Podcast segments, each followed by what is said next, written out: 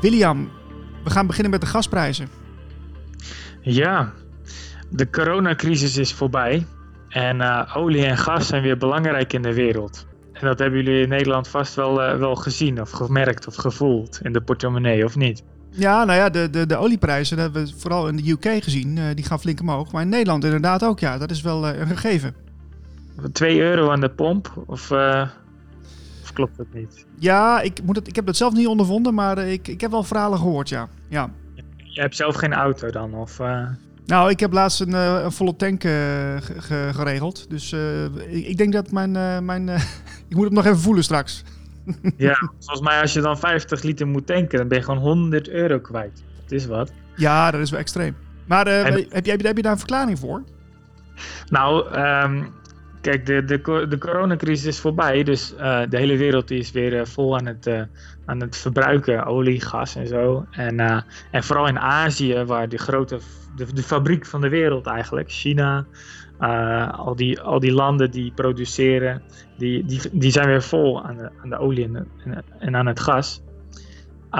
Dus ja, de prijzen die zijn aardig aan het stijgen. En, en vooral gas, hè? vooral gas, dat is nu heel duur. Nou ja, Nederland heeft er natuurlijk ook last van, zeker nu de Groningse gaskraan weer dicht is gedraaid. Ja. En ja, drijft het drijft de, de, de prijs van, uh, van gas aardig omhoog. Maar er wordt, er wordt dus gezegd dat, dat Rusland dat die dat heel strategisch eigenlijk de markt bespeelt. Want Rusland is verreweg de grootste aanbieder van, van gas.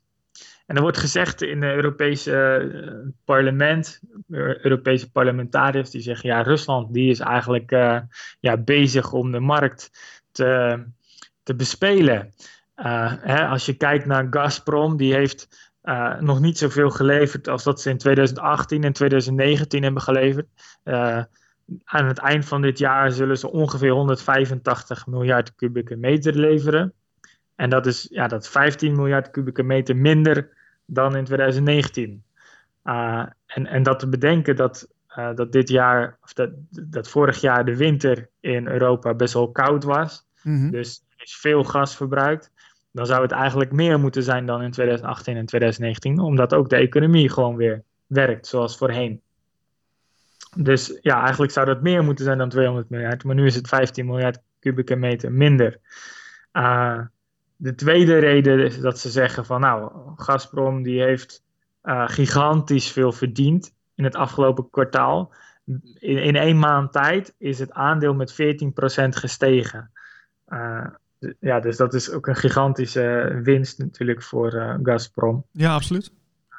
en, en eigenlijk het belangrijkste, en we hebben het eerder met jou ook gehad over Nord Stream 2. Ja, klopt. Ja, en, en die moet eigenlijk, ja, volgens de Russen duurt dat nog tot 2022 voordat dat wordt gecertificeerd en voordat, dat, voordat uiteindelijk het gas er doorheen stroomt. Dat duurt nog een paar maanden. Maar eigenlijk de Russen hebben zoiets van, nou, kom maar op met die certificatie. En dan kunnen we gas gaan leveren. Want uh, het is voor hun veel winstgevender om het direct naar Duitsland te leveren dan via Oekraïne en via Polen, want dat kost allemaal geld. En eigenlijk uh, ja, willen ze zo snel mogelijk dat, uh, dat Nord Stream 2 open gaat. Ja, maar ik vind het toch een beetje een vreemd verhaal. Want in, in, de, de, in, in Europa wordt dus gezegd: Rusland probeert ja, de prijs zeg maar, op te drijven, of in ieder geval die, die probeert de markt te bespelen. Um, maar ze leveren wel dus, ze, hebben dus wel die Nord Stream um, door Europa heen lopen, zodat ze dus dat gas kunnen aanleveren. Dan zou je toch denken, dan, dan willen ze toch juist, bieden ze toch juist een helpende hand? Of ben ik nou heel naïef? Ja, er is een enorme discussie natuurlijk tussen, tussen Oost-Europese landen en West-Europese landen. Nederland is volgens mij ook niet heel erg voor de Nord Stream 2, maar ja, uh, als je bedenkt, uh, Nederland willen ze van het gas af en in Duitsland willen ze juist aan het gas, omdat, omdat dat volgens de Duitsers dan weer heel groen is. Dus er is een hele, ja, dit is, geopolitiek. Er zit, er zit bij elke land en elke regio, die heeft weer hun eigen um, redenen waarom ze voor of tegen zijn. Um, dus voor Oekraïne is het vooral um, dat Oekraïne wil graag dat Rusland dat gas door Oekraïne levert naar Europa. Want dan verdienen ze daaraan aan transit, transit winst en en eigenlijk, ja, Oekraïne kan nu ook heel makkelijk buitenspel worden gezet. Hè? Dus als uh, Rusland iets wil beginnen met Oekraïne, dan kunnen ze gewoon nu de gaskraan dichtdraaien. En dan worden ze nog steeds betaald voor het gas, want ja, dat gaat via de, de Baltische Zee naar Duitsland. Ja. Dus Duitsland blijft betalen voor het gas, uh, maar Oekraïne kunnen ze nu gewoon dichtzetten. En dan zit Oekraïne bijvoorbeeld een winter zonder gas, uh, of, of met hele hoge gasprijzen. En ja, dat, dat is natuurlijk heel eng voor de Oekraïners. Ja, maar dat is natuurlijk dat is een politiek spel natuurlijk waar ze in verwikkeld raken, zodat ze elkaar op een andere manier pijn kunnen doen. Maar het is, het is ja, maar het is ook wel weer opmerkelijk, want ik, ik kwam toevallig uh, vanmorgen een berichtje tegen. Uh, dat gaat er over Noorwegen, want Noorwegen die schijnt dus ook gas aan te kunnen bieden aan, uh, aan Nederland. En Noorwegen gaat meer gas aan Europa leveren om de forse stijging van de energieprijzen te keren. En dan gaat het ja. over de, de aanbieder Equinor. En, uh, en dan wordt ook nog gezegd, uh, ja, uh, ze kunnen dus in totaal 2 miljard kubieke meter aardgas kunnen ze dus vanuit de Noorse kust aanleveren. Maar ja, dat, dat, dat, zou neerkomen op bijna 2% van de gehele jaarlijkse gasexport van Noorwegen. Maar dat is in verhouding met Rusland natuurlijk helemaal niks. Ja, als je bedenkt dat, dat dit jaar Gazprom 185 miljard kubieke meter levert, dan is die 2 miljard kubieke meter, dat is een lachertje.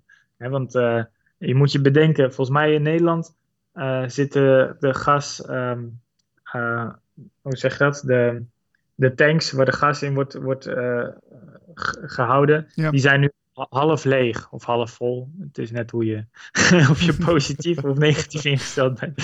Maar die zijn dus ja, half leeg in dit geval, want het is niet heel positief. En je moet je bedenken dat, dat die, die moeten worden opgevuld voor de winter. Uh, hè, want als het een, een, koude winter wordt, dan, uh, dan, ja, dan, dan zit je dus echt koud als die dingen leeg raken. Um, ja, en, en dat wordt niet zo 1, 2, 3 opgevuld met Noors gas. En het probleem is ook nog eens dat je niet zomaar dat allemaal op kan, uh, op kan, op kan krikken, die leverantie. Want daar zijn investeringen voor nodig. En, en gas uh, leveranciers die denken ook van ja, maar de gasprijs is nu hoog, maar voor hetzelfde geld is het over een jaar is het weer uh, heel laag. En dan heb ik al die investeringen gedaan en dan kan ik dat niet terugverdienen. Dus uh, ja, de, die, die, die, juist die schommelingen, hè, dat het nu opeens heel hoog is en dan weer ja, laag, dat, dat schrikt investeerders juist af. Dus die hebben zoiets van, nou, we zien het wel even aan. en bovendien uh, nou, je hebt bijvoorbeeld ook nog een optie gas uit Amerika hè, en LNG. Dat gaat dan via uh, schepen. Ja.